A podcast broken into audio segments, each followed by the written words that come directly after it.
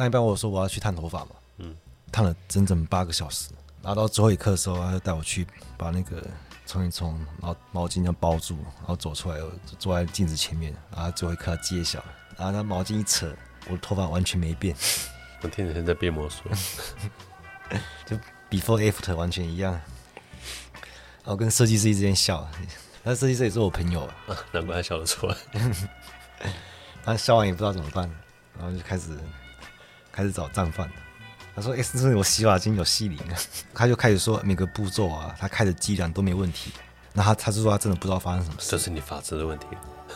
嗯，到唯一的问题就只能是我，我就愣了，因为我后来想起来，因为我因为我之前也烫过一次头发，这是蛮久以前，我忘记跟他讲说，我那时候也是第一次烫失败，然后是直接在烫第二次。那时候那个设计师说我的头发生命力太强，他烫不坏。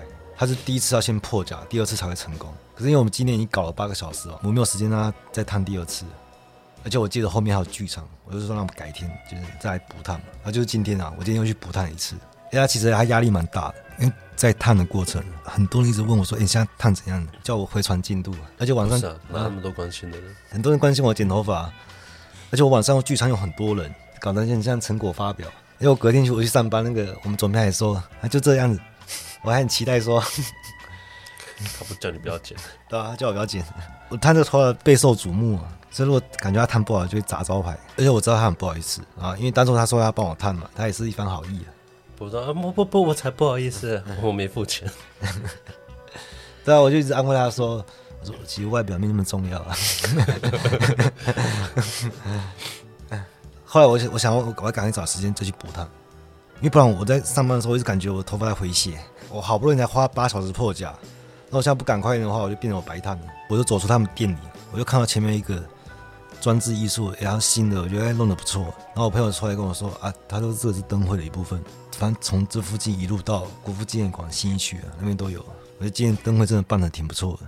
我本来以为他挺不错，嗯，他今天走到那个灯会展区了，对，不对，那个。那个感糟糕感觉又回来。好，欢迎来到今日哲学，为你提供最新的哲学资讯。我的表子，我是表哥。我这几天我每天都去，我每天都跟不同的人去，然后下班我就去灯会走走，而且我也住附近而已嘛。我觉得这是整体的规划、动线啊，还有作品啊，包括一些细节。我觉得路上周边一些街景，那它都有配合灯会，就做一些装饰、响应啊。哦，你说有些人，有些人鸡婆搞得很奇怪。嗯，我还有看到。关灯会有人戴一个兔子的帽子，这样还会发光，那看起来像杀人魔。他说：“哎，先生，你要杀人的话，你要低调一点。你 要杀人的话，先把灯关掉。而且我平常就很爱散步啊，嗯，然后我明天下班我去散步，然后我觉得可能有些人对主灯会有意见，科技感太重什么的，其实不管了，因为、就是、拜托，我上一次看到主灯是那只猴子。嗯”我觉得，如果你在实际上你走进去，你融入进去，你整体去感受那个体验。其实我最喜欢这个活动在哪边？就在它普遍性，它老少咸宜啊。呃，老人去那边拍拍照干嘛的也都很好，散散步。然后朋友也可以去，情侣也也适合去。我喜欢的是它，嗯，它是散落在城市各个角落。对啊，它不是一个一个区一个区。对啊，然后又不用钱，对不对？大家都可以享受，我觉得这个活动很棒。我像我们就从。中校附近这边开始散步，我就慢慢走，然后走，因为他们那边那个展区就是作品比较分散嘛。然后刚好我那时候我穿了一条裤子，那条裤子我穿很久了，我知道口袋破洞，两边都破洞，但是一边破比较大，一边破比较小。我本来就知道这个事情，左边破的比较小嘛，所以我都放打火机放在左边，因为它比较不容易掉到洞里面。但是右边的洞比较大，我放我就放钥匙。嗯，然后你手机放了？呃，手机放右边，手机够大了，所以它不会掉到洞里面。然后那天我散步就路走太多还是怎样，那个洞口被撑大了。然后被我们走一一小段路，我要从我的裤管里面把钥匙跟打火机再拿出来，然后走一走再拿出来，走走拿出来。你干嘛？等到你回家再拿就好了。不行啊，因为在裤管你一直蹭一下，很容易就跑出去。哎，我每次看到像这种景观啊，这种一片灯海的，我想到我们家女女哦，就我们家的外籍看护，因为她就很喜欢灯嘛，她很喜欢花，她不管那个花怎样灯怎样，她就只要很多，她就很她就很喜欢。所以，我们隔天我就带我们家女女出来一起去看灯会。嗯，而且她刚好也也即将要做满三年，明天我们就要去送她去机场。女女讲那段是干嘛？我想要来讲这事情好了，因为我们家都对外佣看护很好，但我不太想讲，是因为因为这本来就是应该的事。那你你知道一讲这个事情，他就开始割裂开来。对、啊，当你跟他说我对他很好，嗯，本身这件很奇怪。对啊，你站那个 不高高在上，对，其实我觉得对人好是一件很正常的事情，本来就该做的事情嘛。就像做好事做好事，你整天挂在嘴上没有用，没有意义啊！你要直接去做，对，而且做到你不觉得这是好事，想都不用想。对，所以我我本来对身边周遭的人都很好啊。就是不会因为他的身份啊、国籍、职业什么，不会有差别，都是平等的。但差别在哪边？就在现实上。因为的确，外籍看护是在是被全球资本主义剥削的嘛，就像被迫输出廉价劳动力嘛。因为这样说起来，好像我们就是也是压迫他的其中一环。但其实我们只能采购廉价劳动力，也是因为我们受到不同程度的剥削。奴隶主底下的奴隶主。可是我认为生命啊，因为因为我们只能负担起廉价的劳动力嘛。可是我觉得生命，像阿妈，我的阿妈有照护的需求，她生活不能自理了，放着不管，她就有生命威胁，对不对？你去管啊！可是这种情况就不应该由市场机制来决定，就是他不应该是用钱来解决。虽然家人是可以负担没有错，但没有家人的的人怎么办？你要让他自生自灭嘛？这样不就变成有钱判生，没钱判死嘛？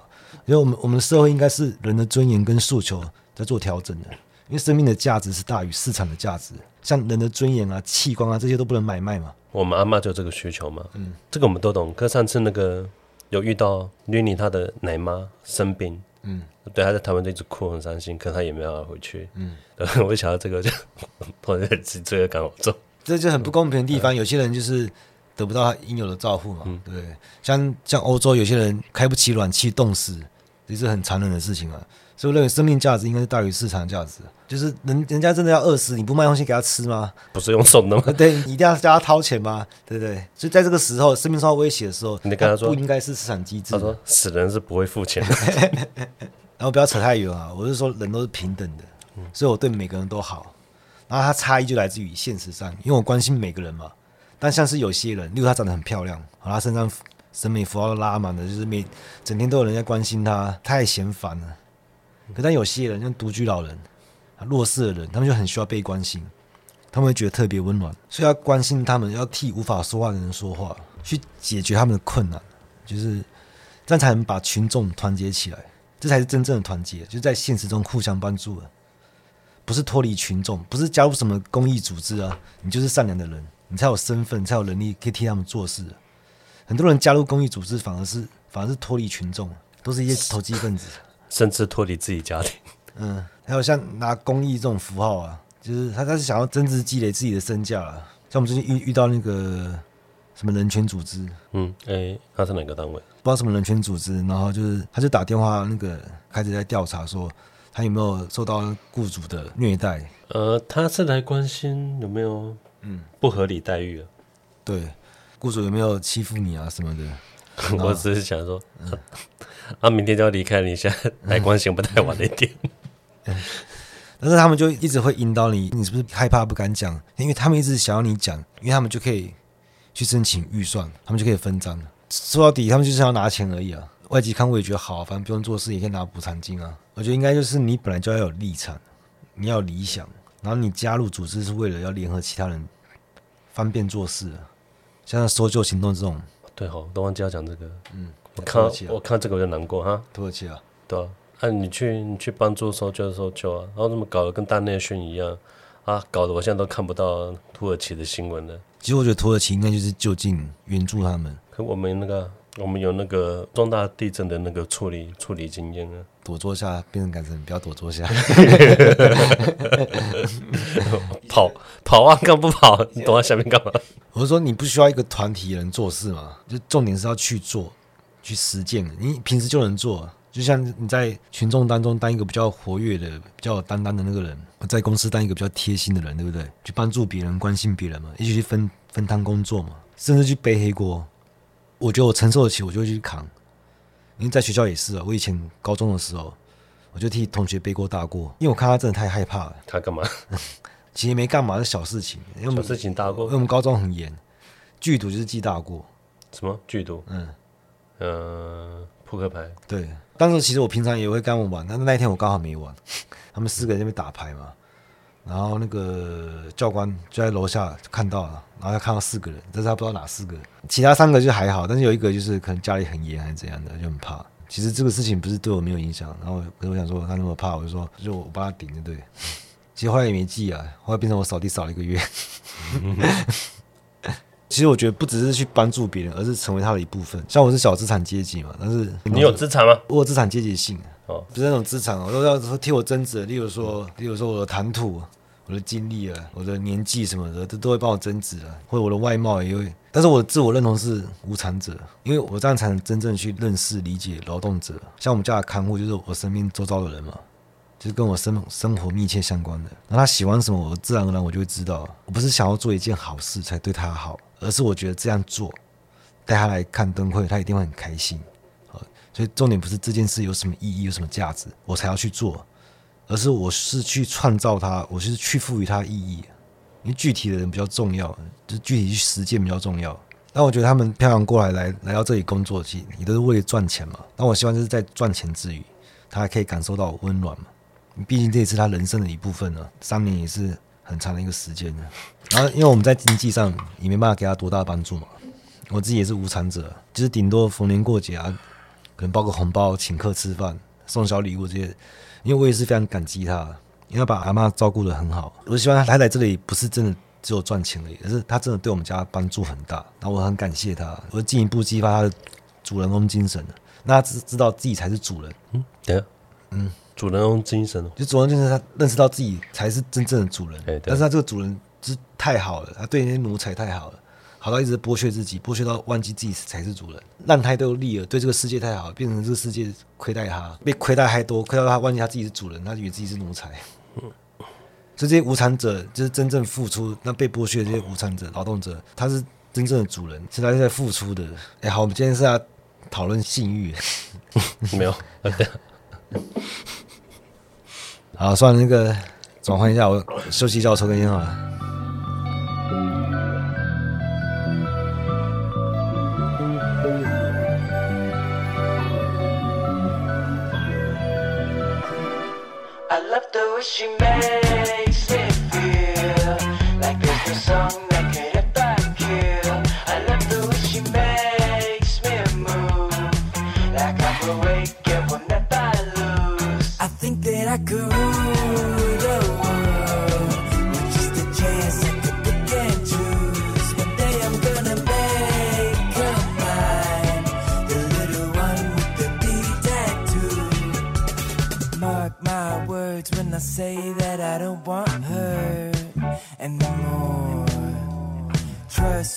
say it's your mind and you'll never earn what is yours. Tell my lies, cause I don't wanna make it hurt. When will I learn? Feels like it's a dream when I'm in my sleep. Never leave. I love the way she makes me feel like there's no song.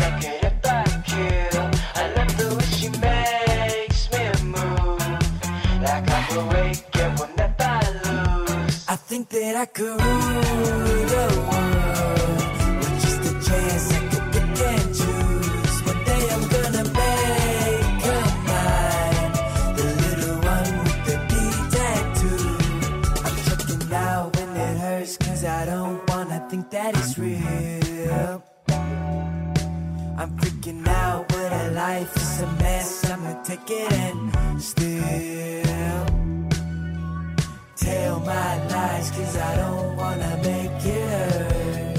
When will I learn? Feels like it's a dream when I'm in my sleep.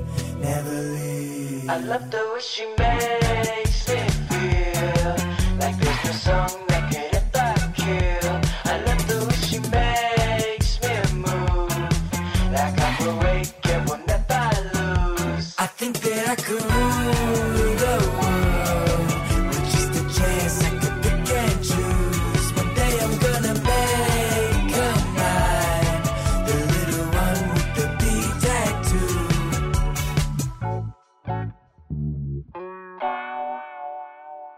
好，我们先来讨论一下性欲是怎么被生产出来。被生产，嗯，其实性本身这个东西，我觉得非常可疑啊。但大部分人都把它当成理所当然的。性欲，我先说，我先说一个最浅的生物还原论，就有人会把它归结成是体内的激素分泌的影响。像他会认为说，爱情就是多巴胺的影响啊。可是你只要进一步问他说，那为什么？为什么我看到女体这个图像？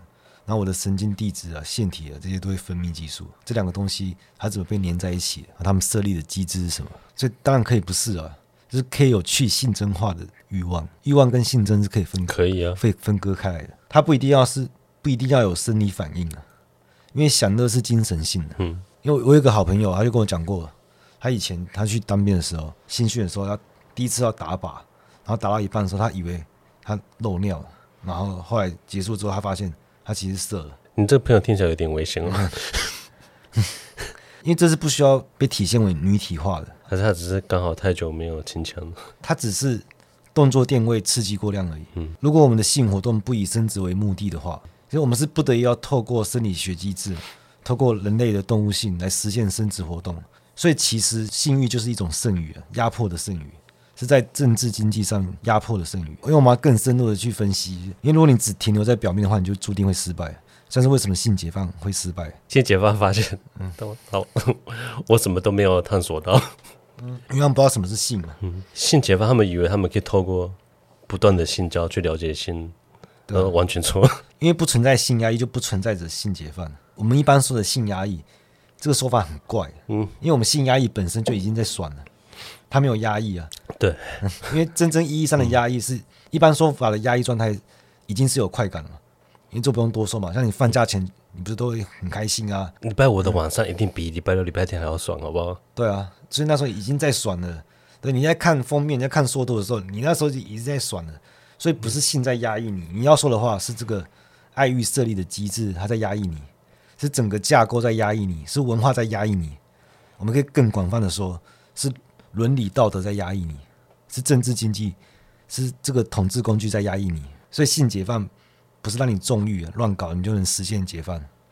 真正的性解放，被性解放的人啊，他实际上是伦理解放、道德解放、政治解放、经济解放，当然性无关。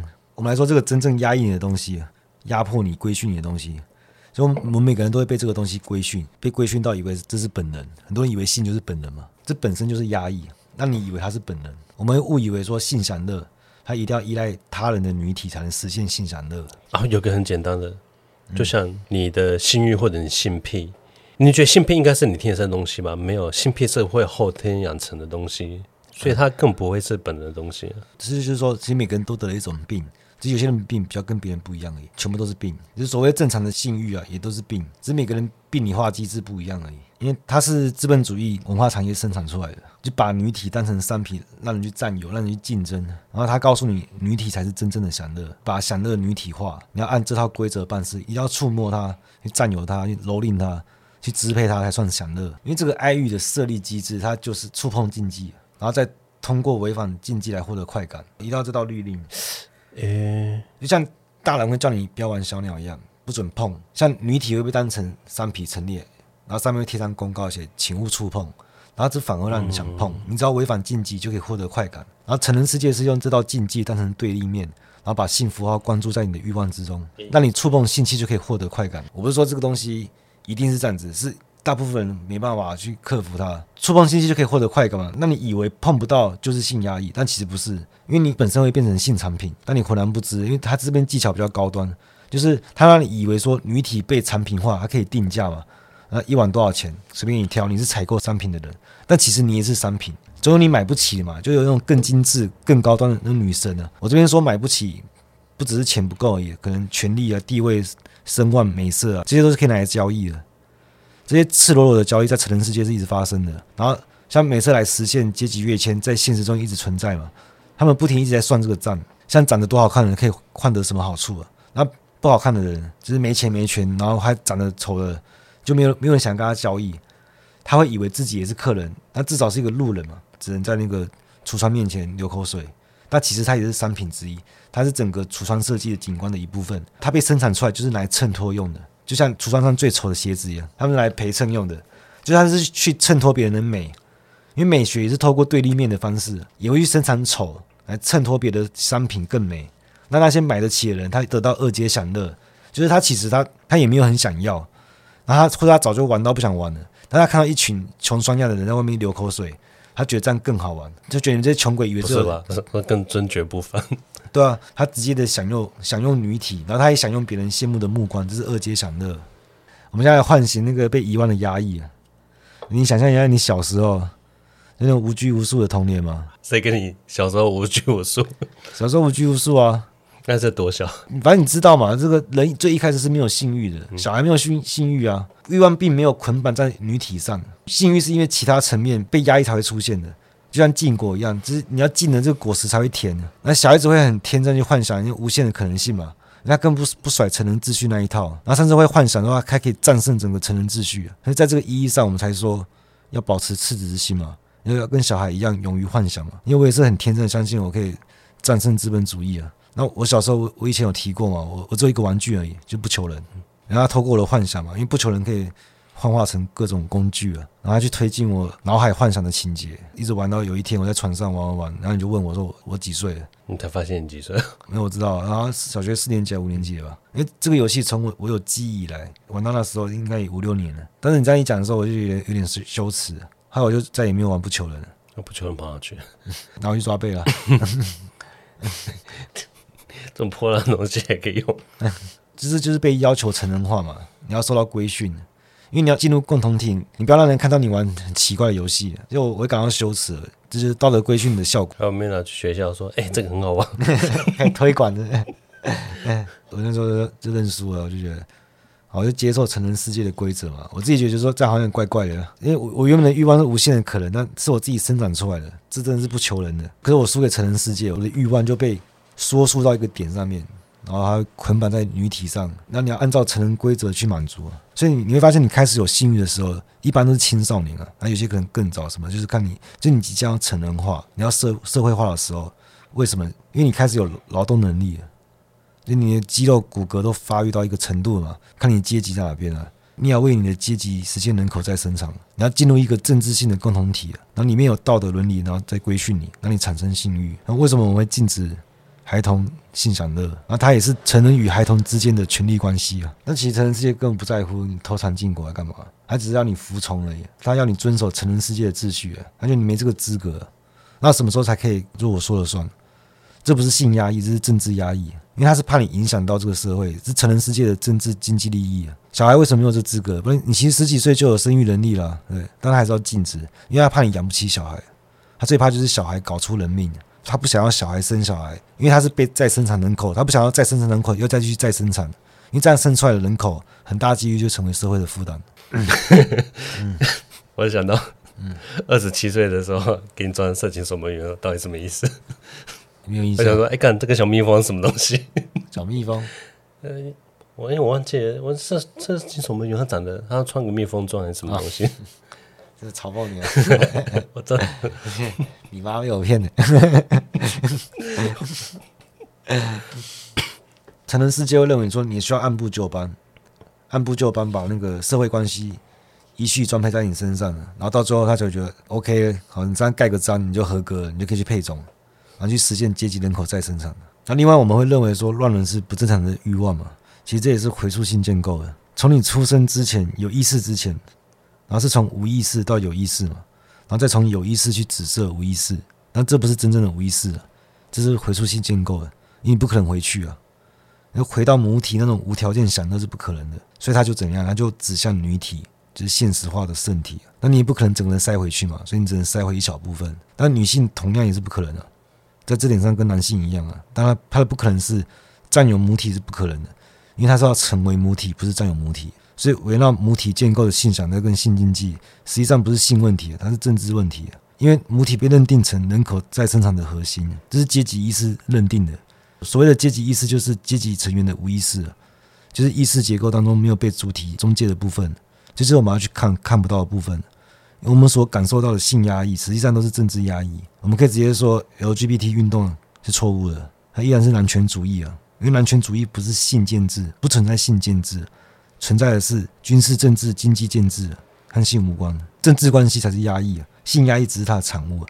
你受到规训、成人世界那个规则啊、道德伦理的戒训，这些才是真正压抑你的东西啊。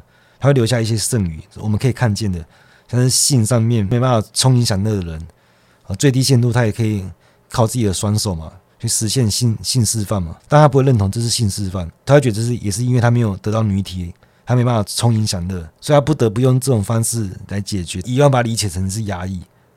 这种想法才是一种压抑。一个人的是真正解放吧？对，这就是谁说享乐一定要依靠女体，对不对？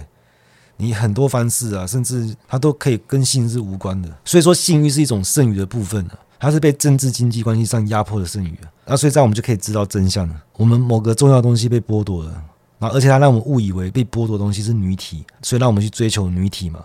这样我们就不会造反，因为你你会发现，你光靠满足性欲是没办法克服性压抑的，或者有人会越玩越大嘛，一直挑战性禁忌，然后这也没办法，因为反而你的性欲越强，因为根本原因性活动要有精神性目的，它才是我们真正被剥夺的东西，大家被压抑了，然后我们找到原因，其实其实我们要的是一种平静，一种认同感，一种归属感，感觉到被爱、被呵护。鱼水之欢就不是目的，它只是过程。我们精神性的目的是完事之后，你躺在床上。他依偎在身旁的感觉，嗯，得到了安宁，不是追求圣的模式的感觉。事后圣无佛，所以我们就得到答案。那这样很好办的嘛，因为我们我们有很多方法可以得到精神性目的，然后它都跟性无关。像我，我就不会在乎我自己的性生活，因为它只是很表面的东西啊。你要把性活动私人化，然后这种姿态是非常激进的。你就像大家都要玩同一款游戏，那我我就回去玩我的不求人。我要把不求人当成性器在把玩，但不是性征化的性器，它是这种泛身体性，它一样可以实现享乐。我这个同事就说，他很喜欢出去玩嘛，然后他说出去玩的行程就是吃吃吃吃。我想想好像也是啊，大家出去玩行程都在吃。哎、欸，真的啊，如果有有国外朋友来台湾，也只会带他去吃东西，嗯、什么都不会。可我我觉得这就是现在人的欲望非常匮乏，就单纯的吃喝。啊，性享乐完全是资本原始积累的享乐。那我们现在知道欲望是怎么被生产出来的嘛？因为真正压抑的是什么？我们现在就可以来理解这句话：什么是一切都和性有关，除了性本身。然后性本身只关于权利，因为性本身就是一切事物的对立面。那你要把握一切很难嘛？那那你去把握一切的对立面，不是一切的东西，你就可以反过来把握一切。然后它对立面就是性。那性又只跟权力有关，但是权力无法直接支配一切，所以会产生剩余。这个剩余就是欲望。那现在就串起来了。我们之前说过，欲望的运作是依靠幻想，然后幻想也要也要找一个东西来依靠，他就找到文化产业。在资本主义文化产业就是女体啊，它是一种文化化的幻象，都是文化结构起来的。它是用用设立对立面违禁的方式来获得快感，但这样是在浪费你的欲望。你浪费在女体上，因为这种肉体关系。它没什么意义，你知道吗？它它很肤浅，它肤浅就肤浅在它在算计，它背后还是资本主义的文化产业体现在人身上的，像他们口中的高级尤物啊，它全身装载各种流苏的消费主义符号，什么美甲美睫什么之类的，像那个美甲美睫这种东西，然后一个男人征服了她，他不是觉得征服到一个很高级女人，他真正觉得是。这个女人的等级，它是一整个文化产业堆叠起来的。然后那些美甲美睫背后，其实是工厂无数的工人付出枯燥无聊的重复体力劳动，在最粗糙的工业，一直到最精致复杂的产品，然后全部装载在一个女人身上。然后他征服这个女人，他其实是干翻背后一整群人，他感觉万人之上，他是在算这些东西。他爽是爽在这边，但他自己不知道，他只是觉得我上到这个女的，我就人生胜利组。他只是知道这样很爽，但他不知道为什么，他以为这只是女体而已，现在其实不是。他没有意识到他是精英怪，哦，为什么打这怪物这么爽？我不知道。那我们要常自我批判啊，你就可以把自己解放起来。像我走在路上看到比较穿着比较铺路的人，其实我不会多看两眼，因为我的我的欲望是很珍贵的，我要花在更有意义的事情上面。因为你要获得真正的安宁，然后信赖关系，然后彼此的眷顾啊，它一定是超出这个逻辑的。就他不管你变老变丑，我还是一样爱你，这样才是值得欲望的欲望。而不是那个僵死符号学异化的享乐，因为成人世界是不反思的。你用成人视角去看孩童，觉得可能很无知，不反思哦。对，成人是不反思，他就认这个规则了。因为小孩会幻想不可能，对，但成人会觉得他很无知。那我们要做的事，就是要迎接第二个童年，回到那个看起来很天真，所有不可能都是有可能性。所以这也代表每个人其实都有解放性，因为每个人都经历过童年嘛，只是在成长过程慢慢被规训成不会反思。你只要迎接第二个童年，你就超出成人世界的规则，你就可以被解放。最近有去吃到一家餐厅，那家餐厅真的充满规定的餐厅，整间店都贴满规定，规定顾客。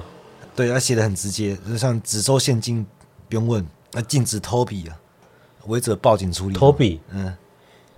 然后禁止小孩拿笔在桌上乱画，然然后禁止小孩乱画还不承认，然后后面有几个禁止禁止，到处禁止 禁止小孩在进进餐厅就好。但我看到那些很有服务热忱，例如像便利商店的店员啊，遇到很好的服务，我都很很开心。有啊，嗯，早上去买咖啡，嗯，我就排收银柜台，嗯，然后就有人，他就是跑到那个咖啡柜台那边，嗯，他直接点，那个店员说：“嗯，也好，就没叫他排队，然后就就帮他帮他点，就他们一口气点五杯咖啡，然后说：‘干他妈的，我要迟到。’我我让你唱没关系，你他妈点五杯。”还有里面有个比较比较干练的店员，他看到他说：“哎、欸，你先把这个帮这个先生先弄。嗯”对他他他可能有意识到我 我当下此时此刻的心情。我说：“刚这个店员真的太了不起。”好，今天到这了，拜拜。